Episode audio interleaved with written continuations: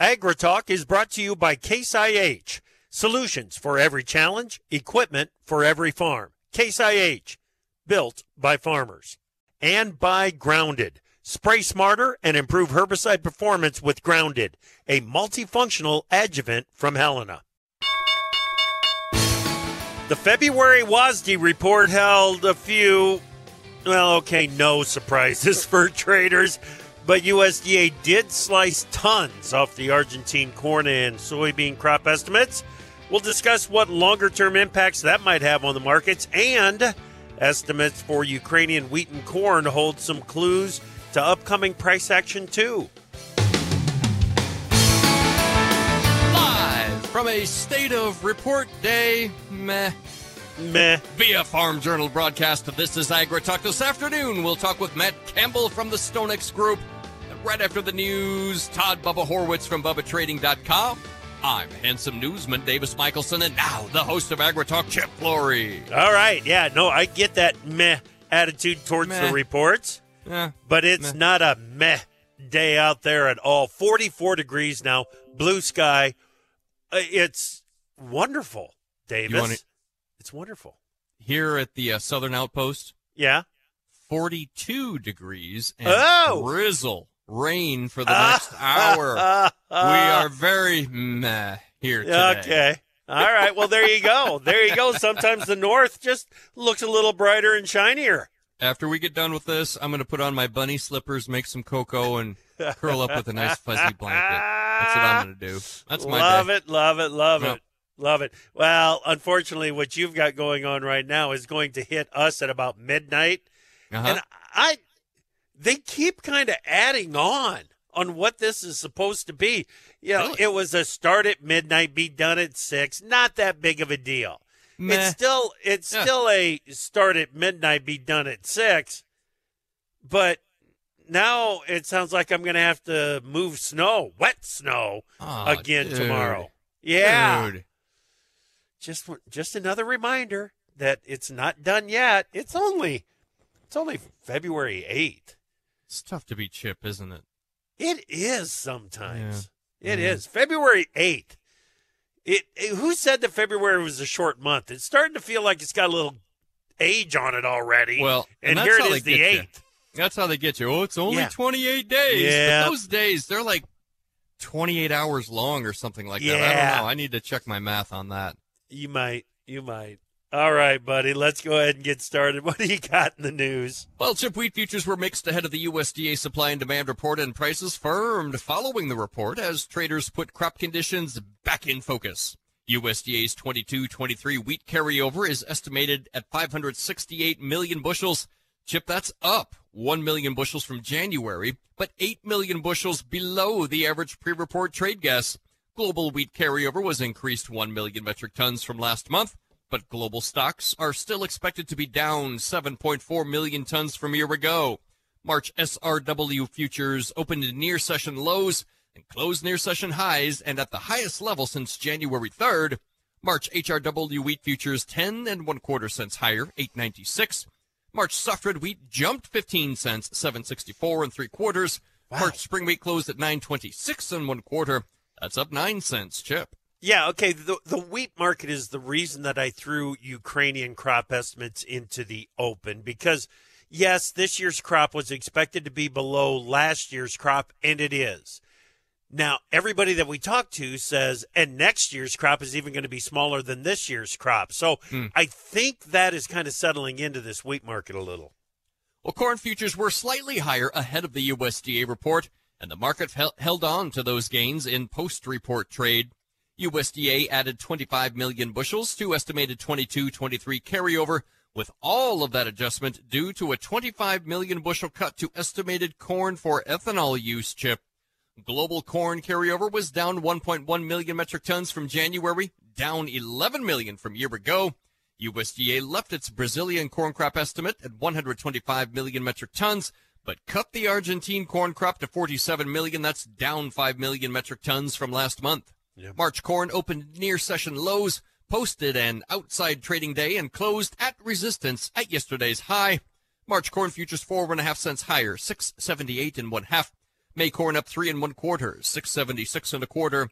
July corn futures closed at 665 and one quarter, up two and three quarter cents. Yeah, the uh, the momentum behind some of the changes to the supply and demand. Yeah, last month it was the the downgrade to the export estimate. No mm-hmm. change to the export estimate this month. We got the the the the reduction in the corn for ethanol number that I think was widely expected. We'll see if they have to follow through with more adjustments next month. USDA cut estimated old crop soybean crush 15 million bushels, raising expected 22-23 bean carryover by that amount. The increase was 14 million bushels above the average pre-report trade estimate. Global bean carryover was cut 1.5 million metric tons from last month, but is still up 3.2 million from last year. USDA left its Brazilian bean crop estimate unchanged from last month at 153 million metric tons but cut the Argentine bean crop to 41 million metric tons, down 4.5 million from last month. March beans recovered from early selling pressure to close mid-range and above the opening range. March beans four and a half cents higher, 15.19 and three quarter. May beans gained three and one half cents to close at 15.13 and three quarters. July soybeans closed at 15.06, up one and three quarter cents. USDA at 41 million on the RG bean crop. Chip. Yeah, absolutely. And I think that we may be looking at some further cuts ahead. Well, cotton carryover was increased 100,000 bales from January due to a cut to domestic use. March cotton 26 points lower, 85.37. Quickly, livestock closes. April cattle a dime higher, 163.70. March feeders 75 cents lower, 80, uh, 186.45. And April lean hogs were 80 cents higher at 84.07 and one half. A little momentum in the hogs, Chip. Yep, absolutely. All right. Thank you very much, Davis. Let's bring in Todd Horwitz, BubbaTrading.com. Good afternoon, Bubba. How you doing, man?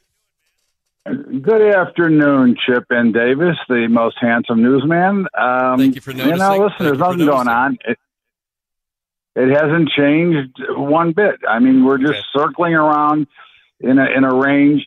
Uh, hogs look pretty good, and of course, look at oil. Crude right five bucks in the last couple of days. Hogs have been able to benefit from that, and you know I think that's going to be the way it is. It's it's just all about the available spending money that people have, and of course, for whatever reason, there's still pressure on the grains, which there's makes really no sense. Yes, I know they were higher today, but overall, yeah. it makes no sense because of of all the inputs and things that go along into that that they would be at this price. It's like they're almost giving them away. So okay. uh, something something is fishy, what?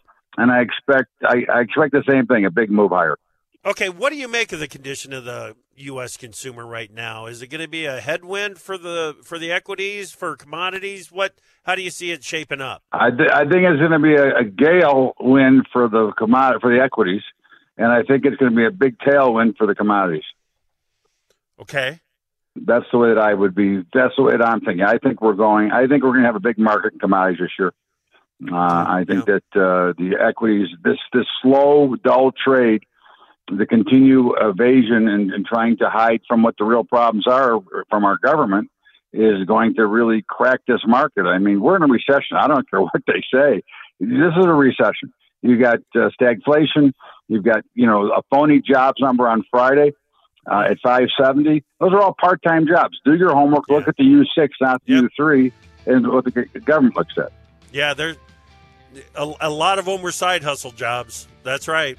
So it's uh, we got to get this participation rate up is what we need, Bubba. And, and I don't know if the policies are in place to make that happen right now or not, or right now or they not. are not in place to make that happen, and they're not going to be in place as long as these guys are in charge. That's just the bottom line. They hate this country, and that's what it's all about. Ooh.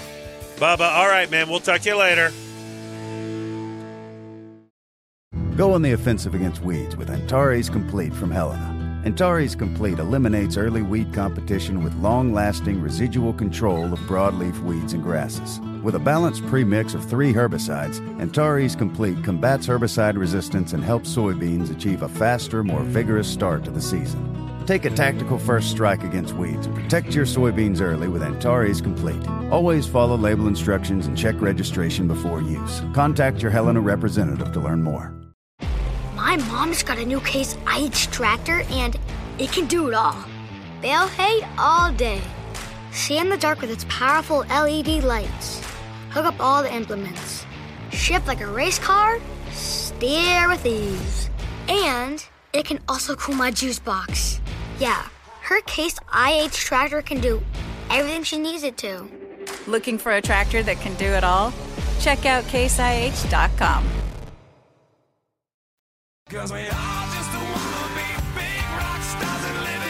When news breaks, the newsmakers talk about it on AgriTalk with Chip Flory.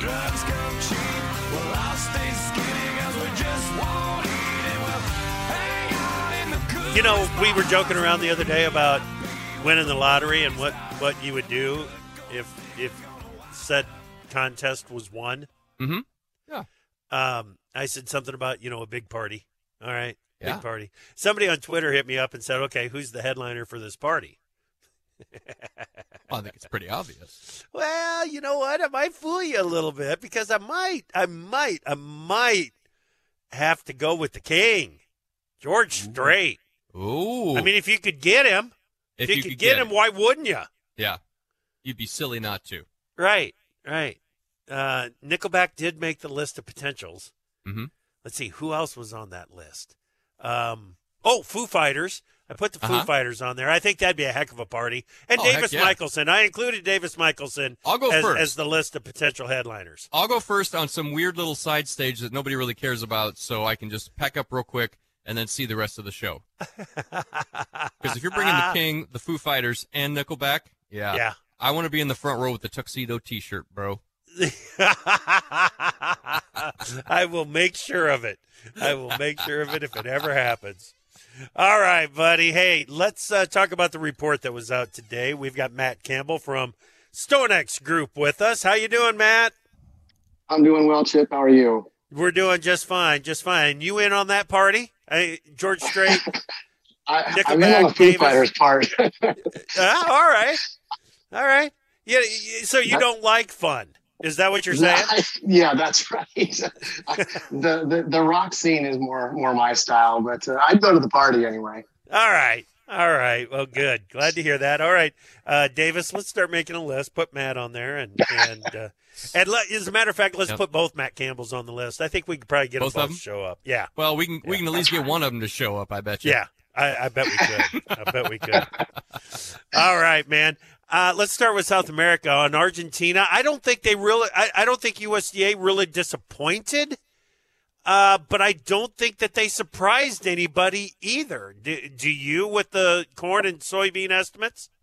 No, I think that this is this is one of those reports where it was going to be hard to just know what kind of a price reaction you're going to have to whatever the USDA threw at us because trade estimates were looking for like a three and a half million ton cut in both corn and beans. And so, what do you do if they come out with four or five? It's just it, you know where they're headed, you just don't know how fast they want to get there. And so, I think that's kind of you know the strategy here was hey, we're going to start to aggressively reduce this this crop size, and we'll see. Uh, where we end up in the next few months. But it, it just really was a tough report to really get excited about, and really any any capacity. Yeah, yeah.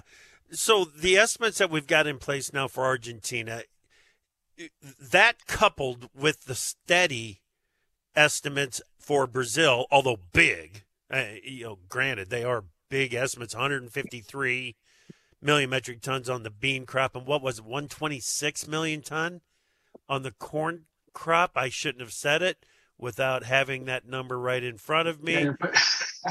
uh, one twenty five. 125 125 Yeah. on the brazilian corn crop we can't say that eh, you know for every bushel that we're losing out of argentina we're adding in brazil can we From this point forward, no. But I think what's to this, you know, at this point, I think it's pretty safe to say we're going to be talking about a record combined uh, soybean crop in Brazil and Argentina. I think that's yeah something that this market hasn't really fully digested. I mean, we rallied a significant uh, amount over the last few months off the, you know, headline being Argentine dryness. I think we kind of ignored just how good that Brazilian crop is, and we're so late in the season that, you know, for 75% of that Brazilian crop, I, I think you're closer to, you know, the finish line than, than really have a lot of risk left ahead. So. I I think uh, I think we're winding down that risk phase. You know, we're going not that far away from the U.S. season, but uh, but uh, definitely coming off of risk phase in, in South America.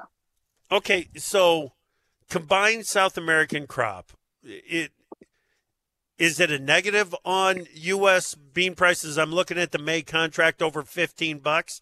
Is it a negative? In my opinion, yeah.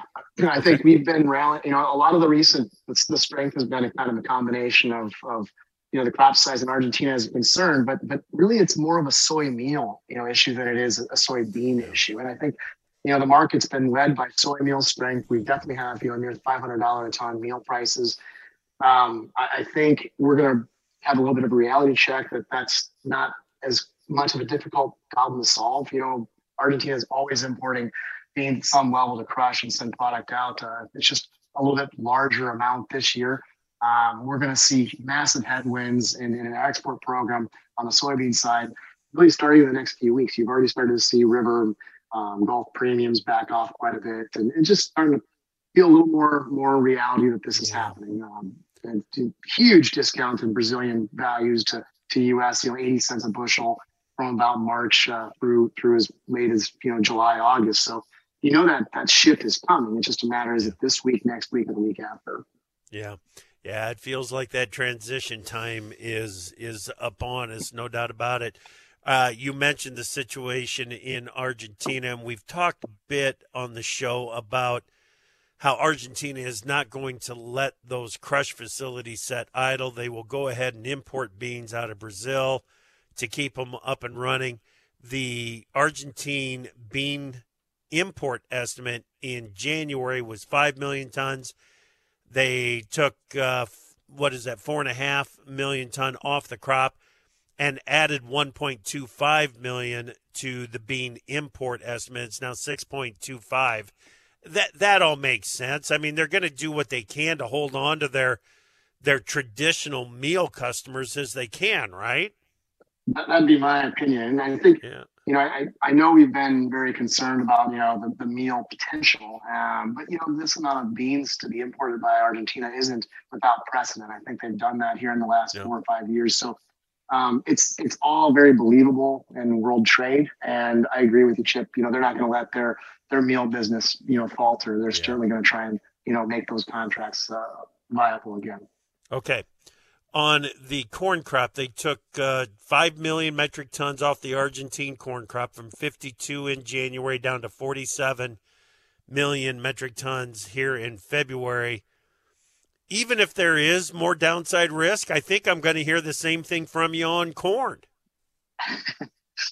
I yeah. The only thing I'll I'll have a different tone on, and, and it's and it is it's significant, is that you know, I think we're, we're still not out of the woods on the risk phase in South America. In fact, we may be just getting into the biggest risk phase of, of, of South right. American corn, you know, the whole year. And let's be honest, I mean, I think the, the growing season looks quite favorable as we shift into more of an El Nino pattern. But uh, I don't know that I look in, ahead and see an ideal uh, planting pace for that safrinha crop. And we know the impacts of the delayed planting pace and safrinha is usually um, has a pretty adverse effect on yields. So, right. in my opinion, you know, the Argentine crop being down 5 million tons with probably more reductions to go, and a lot of uncertainty with the Brazilian safrinha pace, I'm more concerned about what the impacts are on the corn balance sheet than what I've seen in the bean balance sheet um, from, you know, today's report in the last few weeks, you know, combined. Okay. Okay. Yeah. And, and I think the, the Brazilian corn crop expectation along with uh, you know opening up the opening up trade with China and the ability to export corn into China now. Any kind of movement in that Brazilian corn crop uh, does does that have an impact on on our market here? I, I think yes. You know, I think we've got uh, it's kind of an interesting stretch. I mean, you've already heard. I think China is buying Brazilian corn for July forward. That'd be timing with their Safrinha uh, crop harvest. Um, you know, the size of that crop's obviously going to have an impact, though, and, and, we've seen, you know, in the last few years, you've had some some crop problems in Brazil with their corn and bean crop, and that has had an impact on farmer selling and just general prices coming out of Brazil. So I have to expect that if there were any problems, we'd certainly be the beneficiaries of, of some increased export business. But there's a lot of ifs in those statements I just made. So yeah, uh, time left, you know. But let's let's be real. You know, we're getting right into that you know that month ahead is pretty critical for the planting pace in that safrinha crop. So mid Feb to mid March is when you kind of need to be really cooking with gas here. Okay. All right. Uh, let's go to Ukraine, and and I'd like to get your take on the trends that we're seeing because a year ago the Ukrainian wheat crop 33 million metric tons. It's now 21 million metric tons for this year. The corn crop a year ago 42 million ton, 27 million ton this year. And most people I talk with say that next year's crop is going to be even smaller on both wheat and corn. It it feels like a supply a, a further supply squeeze coming out of the Black Sea. By all you know measures, I've seen the same thing you're seeing. It, it seems like there is, you know, obviously last year we know there was a reduced supply. We also know they were carrying a lot of, you know, the previous year's supplies forward because of the the export uh, difficulties they obviously had March through uh, through July of last year. Um, but yeah, this next crop looks like it's going to be a, a, a, smaller one again. Okay. All right. Uh, I, I want to. I'll probably need to come back and touch on that just a little bit more. We need to talk about the ethanol change that we saw in the report today, Matt, and then we need to talk about uh, acres for the 2023 crop and the impacts that that might have on your risk management strategies. Matt Campbell, StoneX Group, here on AgriTalk. From powering irrigation engines to warming buildings, propane has always been a part of American farm life. Now, you can be a part of propane's future and save money at the same time. The Propane Farm Incentive Program is a research initiative that provides farmers up to $5,000 towards the purchase of new propane powered equipment. In exchange, participants share performance data to make tomorrow's ag operations more cost effective, more efficient, and more environmentally friendly with propane. Getting started is simple. Visit propane.com slash farm incentive to see if you're eligible. Go on the offensive against weeds with Antares Complete from Helena. Antares Complete eliminates early weed competition with long lasting residual control of broadleaf weeds and grasses. With a balanced premix of three herbicides, Antares Complete combats herbicide resistance and helps soybeans achieve a faster, more vigorous start to the season. Take a tactical first strike against weeds and protect your soybeans early with Antares Complete. Always follow label instructions and check registration before use. Contact your Helena representative to learn more. Time now for news of note from Pro Farmer. Conab raised its Brazilian soybean crop estimate from last month to a record. The soybean export forecast for 22 23 was left unchanged. And citing delays to safrinha corn planting, the agency cut its corn production forecast. President Joe Biden's State of the Union address made clear he will run for re election. Fed Chair Powell Tuesday acknowledged the stronger than expected jobs update from January, noting that is a sign of inflation. Ukraine's grain exports so far in 22 23 are down 29.3% from the same period last year due to a smaller harvest and logistical difficulties. The Russian foreign deputy minister said work to unblock its ag exports under the grain uh, Black Sea grain grain deal was unsatisfactory. Get more on this at tryprofarmer.com.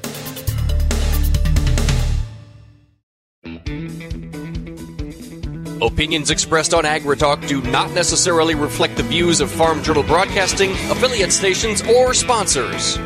I don't know what you're thinking! So call us at 855 4 Talk Ag and tell us what's on your mind. Paisley'd be good at a party. Oh, he'd be great. Yeah. Heck yeah. Sure. There's Well, no Brad Paisley? meh in a Brad Paisley party. Not at all. well, he kind of gets into singing some of those ballads. I went by the big tree. Come Yeah. on, dude. Pick it up a little Yeah. bit. Pick it up. All right. Well, you know, hey, if if it's a lottery winning party, Mhm. I would think that we would get to check the playlist. Get a little mud on the tires is about as slow as I would go That's right. with Brad That's- Paisley. I'm hearing you. I'm Yeah. with you. I'm Yeah. with you. All right, welcome back to AgriTalk. I'm Chip. That's Davis. We're in the middle of a conversation with Matt Campbell from StoneX Group. Before we get back to Matt, Davis, go ahead and recap where the market's closed. Chip March hard red winter wheat futures were 10 and one quarter cents higher at 896. March SRW wheat jumped 15 cents, 764 and three quarters. March corn futures were four and one half cents higher, 678 and one half. July corn closed at 665 and one quarter, up two and three quarter cents. March soybean futures were four and a half cents higher at 15.19 and three quarters.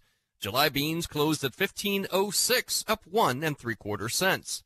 March cotton 26 points lower, 85.37. Let me catch you up real quick on the livestocks where the ability of corn futures to close near session highs pressured feeder cattle prices and limited buying in fat cattle futures. April live cattle a dime higher, 163.70. March feeders 75 cents lower, 186.45.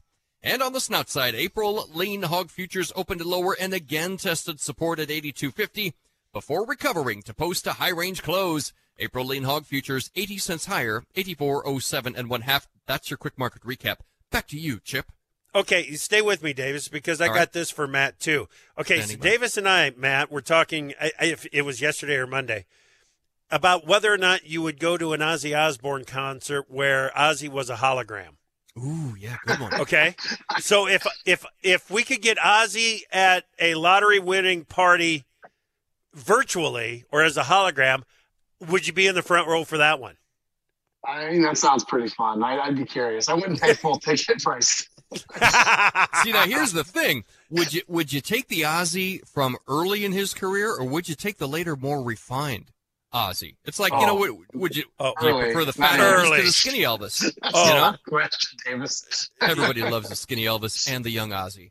Yeah, young, young Ozzy. Yeah, yeah.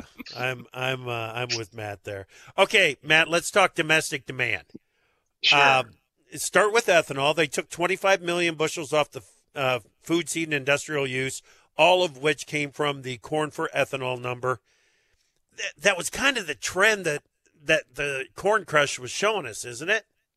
Yeah, it's you know it's it's kind of interesting. Um, the ethanol grind has just been slow all year. Really, since harvest, you've had, and, and this isn't a problem with with the corn availability. It's just we have a gas demand problem. We were building stocks, you know, throughout last fall, post harvest, despite lower crush or grind rates on ethanol, and you know that's a problem. It tells you everything you need to know about the ethanol demand market, and it's you know directly tied to gas demand. So.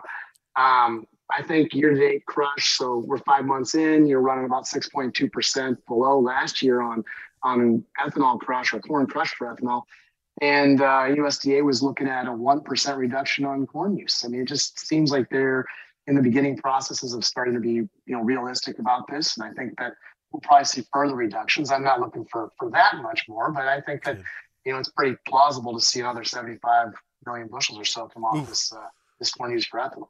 Okay, now you're pointing carry over up into the 1.3 billion range. Is is that kind of what you're thinking on old crop corn? Well, all right. uh, I've I'm I've been optimistic on exports. Now I've been dead wrong Okay. for the last few weeks, but uh, you know my, my theory had been um, you know the world needs 12 million tons of corn per per month. If China's still in going to be buying you know one and a half to two million tons per month per from someone, and it's been Ukraine or, or, or U.S. Um, Brazil doesn't have a real offer out in the market until July. Argentina's got a problem of their own. Uh, there's not a lot of games in town. Um, so far, kind of tying back to your question on Ukraine uh, to end the last segment, I mean, they're, Yep. they're the ones that are preventing the, are presenting the biggest headwinds right now. It just seems like we're still seeing an active uh, uh, market out of the Black Sea. That's kind of keeping the U.S. program extremely slow, much slower than I would have guessed. Uh, we, we should be ramping up, and and we're now shipping less than we were in September, which is a huge concern. So I think it's coming, but um, it's been extremely slow. So I was kind of looking for exports to possibly be bigger than USDA's current estimate, to maybe offset some of the ethanol changes. But so far, that has not been the case at all. Okay. That all started with me saying a 1.3 billion Yes, bushel so- corn carry. So, Yes. so what are you thinking? I, I, my thoughts were I thought we could see it, you know, below one two, but I'm I'm kind of Okay. you know the last couple of weeks I I'm just let's put it this way it's probably going to be a carryout very similar to something we've seen the last two years, Yeah.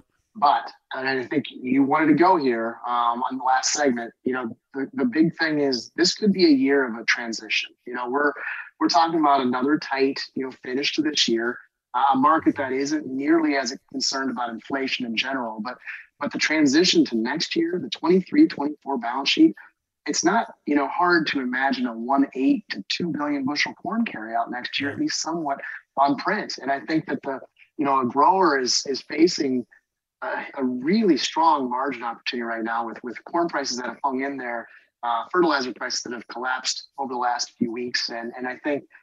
I, am from what I've seen from the risk management side, it's been a pretty apprehensive new crop marketing uh, strategy so far. So I think we've got uh, some some opportunity for growers to lock in very good profits for 23.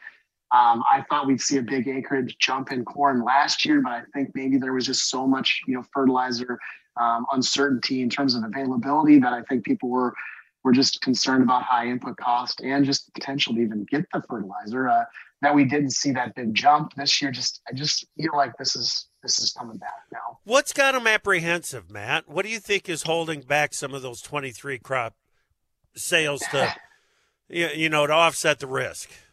Yeah, you know, I think that a lot of the, the, the, theory is just, you know, you've seen such strong post harvest rallies the last three years. Well, the problem is, you know, we're starting at a such different level this year than where we have the last few. I think yeah. this is just a different opportunity. And I, I, I know I get the idea. You know, we, we've seen three years where you've had, you've gotten out of the, you know, the, the frying pan into the fryer with the world, yeah. you know, crop production cycle. And so people get excited about post harvest. I, I get that. I just think you know, this is a different year ahead. I think that the inflation narrative is out. The money flow isn't quite as strong as it was, you know, from 2020 to 2022. And uh, I, I, think that all kind of translates to a potential shift in a, in a cycle, you know, in, in, a, in a price cycle. Maybe we're okay. going to find out what, you know, uh, a, a, larger carryout in a still supply chain uh, concerned market might look like. Maybe that's a 450 to 550 D's futures, okay. not a 650 plus environment, which would be kind of what I'm looking for in the year ahead. Okay. There, there are some that are thinking 2023 will look similar. Nothing repeats. I get that. But will look similar to the 2013 year. Are you in on that? Yeah, I, I maybe don't think we're going that, you know, and maybe 2013 wasn't exactly the low point in prices, but uh, I very much think that, you know, that 13 year fits very well in the idea of a transition narrative okay. in terms yep. of commodity prices. I think that that, that is an extremely uh, strong analog year. It's kind of odd, you know, a lot of these uh, 10 year cycles seem to be kind of worked yeah. out, but, uh, you know, it, it, it, I do think that this, this fits. Isn't that something how cycles work? yeah. 2010 was the start of a three and a half year bull yep. market, just how like 2020 was. Yep. Yep. There's a reason they're cycles. Uh, that's right. That's, that's yeah. all I'll say. Uh, on, on the crush, on the, uh, the soybean domestic side, took 15 million bushels off the crush estimate. It's still a record crush estimate. Uh, is, is, does that make sense to you? It does. I mean, NOPA okay. NOPA numbers have shown um, that you're just not meeting, or you know, our crush pace has been lagging what we've expected to be. We've been lagging last year, really since almost April last year. We've kind of come in below expectations, and and what's interesting about this chip is that it's not like ethanol. Ethanol has a you know a gas demand problem. In in the crush side, this is this is a capacity issue. We're we're seeing plants struggle. We've seen you know an awful lot of, of plants have serious maintenance issues really for about the last year. And this is despite, you know, record margins. So, you know, these plants are not, you know, willfully going, you know, running at less than capacity. They're just, they're just having issues. And so it's logistics, it's, it's plant maintenance, it's things like that.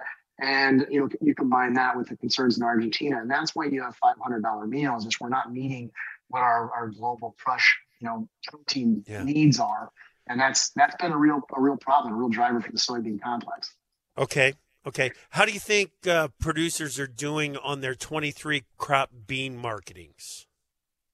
Um, I mean, less than corn, if yeah. that says anything. And, and, corn wasn't isn't exactly a, a shining star. So I, I, think both are pretty undersold. And you know, I think going into this time of the year, I know that people want to say we've got our insurance calculations that are being you know going yeah. through or for for February averages that doesn't prevent anybody from marketing a good opportunity. And I think right. that's something that, um, you know, to me, I, I think that that gives a false sense of safety when you think about revenue insurance and you think about really what that's protecting is a disaster and, and you could be you could be well below current market price before you even get a claim. So I'm always yeah.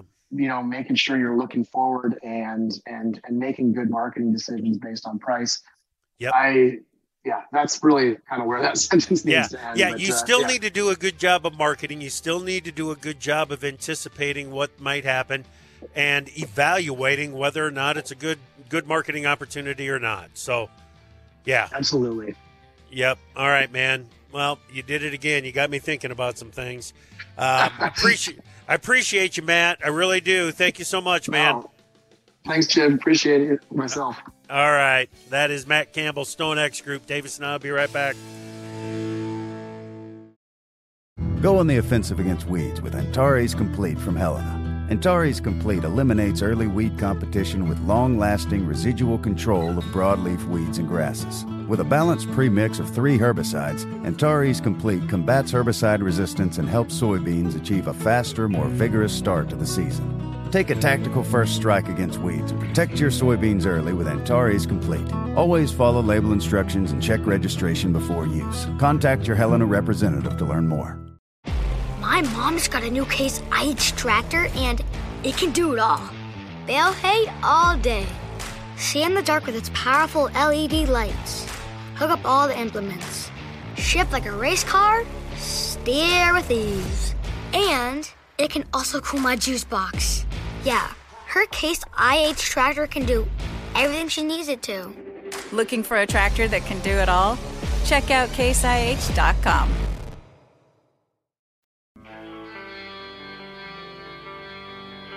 Ag Saver glyphosate 53.8% as low as $25.99 a gallon tote price when you pay cash. and build a maximum qualifying FBN acre pack at fbn.com slash direct. Ends February 28. Prices subject to change. T&C apply.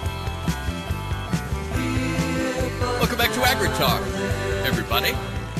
Davis Michaelsen here with Chip Flory, of course. Yep. Great conversation with Matt Campbell from You know, I, I, I one Huh? time went to Vegas to see an Elton John concert. That might be fun. yeah. I mean, you know, if we could get Elton to, uh, you know, he'd come in and do a few songs, that'd be great. He could do a couple. Yeah. You know, and then if you could get uh, maybe Billy Joel to come out because they toured together. Phil Collins. Boy, you I see what like I'm putting this. together here?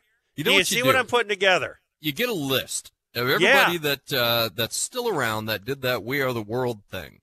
Okay. Okay. And you just invite them. Okay. And you call it an open jam. Oh. I mean, you get Cyndi Lauper, Oh. you got Lionel Richie, you got Springsteen, you got Dylan.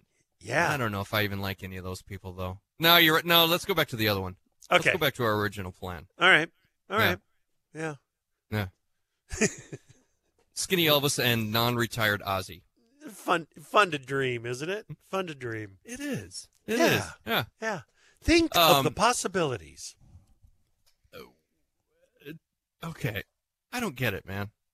Because we've been railing, and not just on a on a Bubba day, but we've been like, this sure seems awfully recessionary. You know, check your grocery bill for the real human doing real human things. It does seem like life is more expensive. I don't think there's Yeah. any denying that stuff's more expensive. Yeah. Um, the government is convinced that we're not in a recession, and yet there are all kinds of people saying, "Oh my gosh, the big one is coming." You know, it wasn't that long ago that that Horowitz was talking about. Uh, oh yeah, we're going to see what a 20, 30 percent correction in the stock market to the Yep. downside. Yep. Um, the housing market pulled back a little bit, but that's kind of a lagging indicator, isn't it? Uh, Yes, bro, how very much. how bad is it? Uh, what's the story? Well, I don't get know, it. It's it's the conversation that we had earlier this week. Um, I'm still concerned of an e- about an economic slowdown here in the U.S. Um, but based on what I'm seeing, it's you at least need to acknowledge the data that's out there Uh-huh. and weigh the probabilities of a soft-ish landing for this economy. And you know, two months ago, two and a half months ago, I was like, no way. I, I just don't see it happening. Heck, two years ago, four years ago, when I was talking about the money supply and what the effort to reduce the money supply would ultimately do to consumer confidence and spending. In other Mhm. words, drain it away because that money supply was going to have to be managed down at some point. We're starting that process. That is still what's that is still my number one concern Mm. is managing that money supply uh, to a uh, to to something that we could consider a soft landing. Um, in the meantime, we we talk about this during economic slowdowns uh, all the time, and the exception would be 2020, and we all know why 2020 is an exception. Mhm. We always end up talking about the resiliency of the American consumer Mhm. And how some way, somehow, they figure out how to keep spending just enough to keep the economy moving forward. Mhm. Um, I think that's got a lot to do with the fact that it's kind of a service based economy. If Okay. we are successful in making this transition over to more of a manufacturing economy, which eh, President Biden Ah. talked about last night, Well, yeah, manufacturing green stuff that doesn't work. Right? well, computer chips too, and computer chips do work. Okay. See, see, and and the the green stuff, yeah. I mean, Made from rare earth metals that come from where? I hey Taking them from Yellowstone, Russia? Ye- Yellowstone, Okay. right? Okay. Yeah, I mean, if we it, can you imagine what happens the first time we pull a bulldozer into the Rockies and start scraping Right. for for some of these rare earths? Yep. The same people that are promoting and saying we need to go EVs Mhm. are going to start screaming that we can't do that because you can't dig a hole there. Mhm. Um, i i it's uh, it's a conun- no, it's not even a conundrum. It it's uh, planning, and you know Jim and I fight about this all the time. Mm. When it comes to the green energy stuff, it's planning for the near impossible at this point.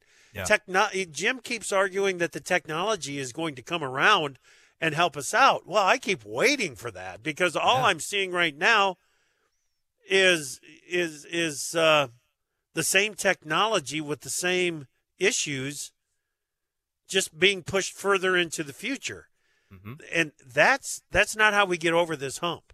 No, it really isn't. It really isn't. Um, well, and you know that sort of leads us into something that Matt Campbell was talking sort of around, um, and something that we've talked about before. Don't expect 23 to look like 22. Yep. We talked. It was a couple days ago. I don't even remember who we talked to. It's probably in my notes. Um, you know, this is we're we don't know what this looks like moving forward. Right. We don't know. We've never really encountered this before right. and you know uh, boots on the ground you got to figure that into your marketing plan what did i say right before the first of the year you got to expect the unexpected Yeah. everybody's like oh, duh. yeah did you expect a chinese weather balloon do you expect that huh huh i'm sorry now i'm tooting my horn but we we can't expect the coming year to be like the previous year Right. when making Right. decisions Absolutely. We might have to little, look a little bit further back. Did you see it? It took just a couple of seconds to get a chuckle out of Matt when when I said, "Well, you know, there's a reason they're a cycle. It's because yeah you know, they repeat." Yep. Um, and more and more, um, hearing the comparisons to 2013 and uh, and what that might mean to, to marketing plans. Just take if you get a chance, look at the 2013 corn chart, and it'll give you an idea of maybe when you should get started on that 23 crop marketing. All right, thank you so much for listening today. Tomorrow morning, we're going to get caught up with uh, the specialty crop group's efforts to influence the farm bill. And we're going to have a conversation with Senator Joni Ernst from Iowa right here on AgriTalk.